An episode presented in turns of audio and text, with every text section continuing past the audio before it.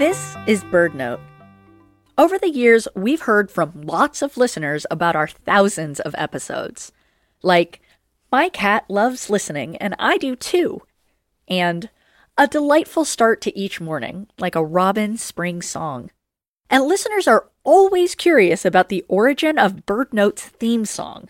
Around the time BirdNote became an independent nonprofit in the mid 2000s, Chris Peterson, BirdNote's founder, invited Grammy Award winning artist Nancy Rumbel to work on the short but memorable theme. Rumbel used high pitched wind instruments to mimic the sound of birds. After sketching a few melodies on the oboe, she threw in the wooden ocarina to add sweet bird like chirps. Rumbel says she created a dance like marimba pattern to ensure it'd be catchy and playful.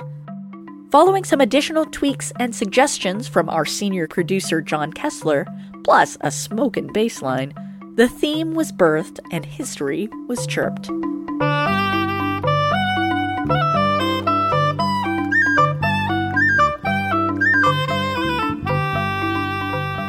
BirdNote is an independent nonprofit funded by our audience, and this week we're asking for your support at birdnote.org.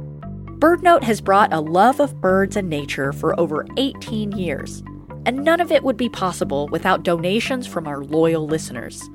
Keep BirdNote going strong by donating at birdnote.org. Thank you.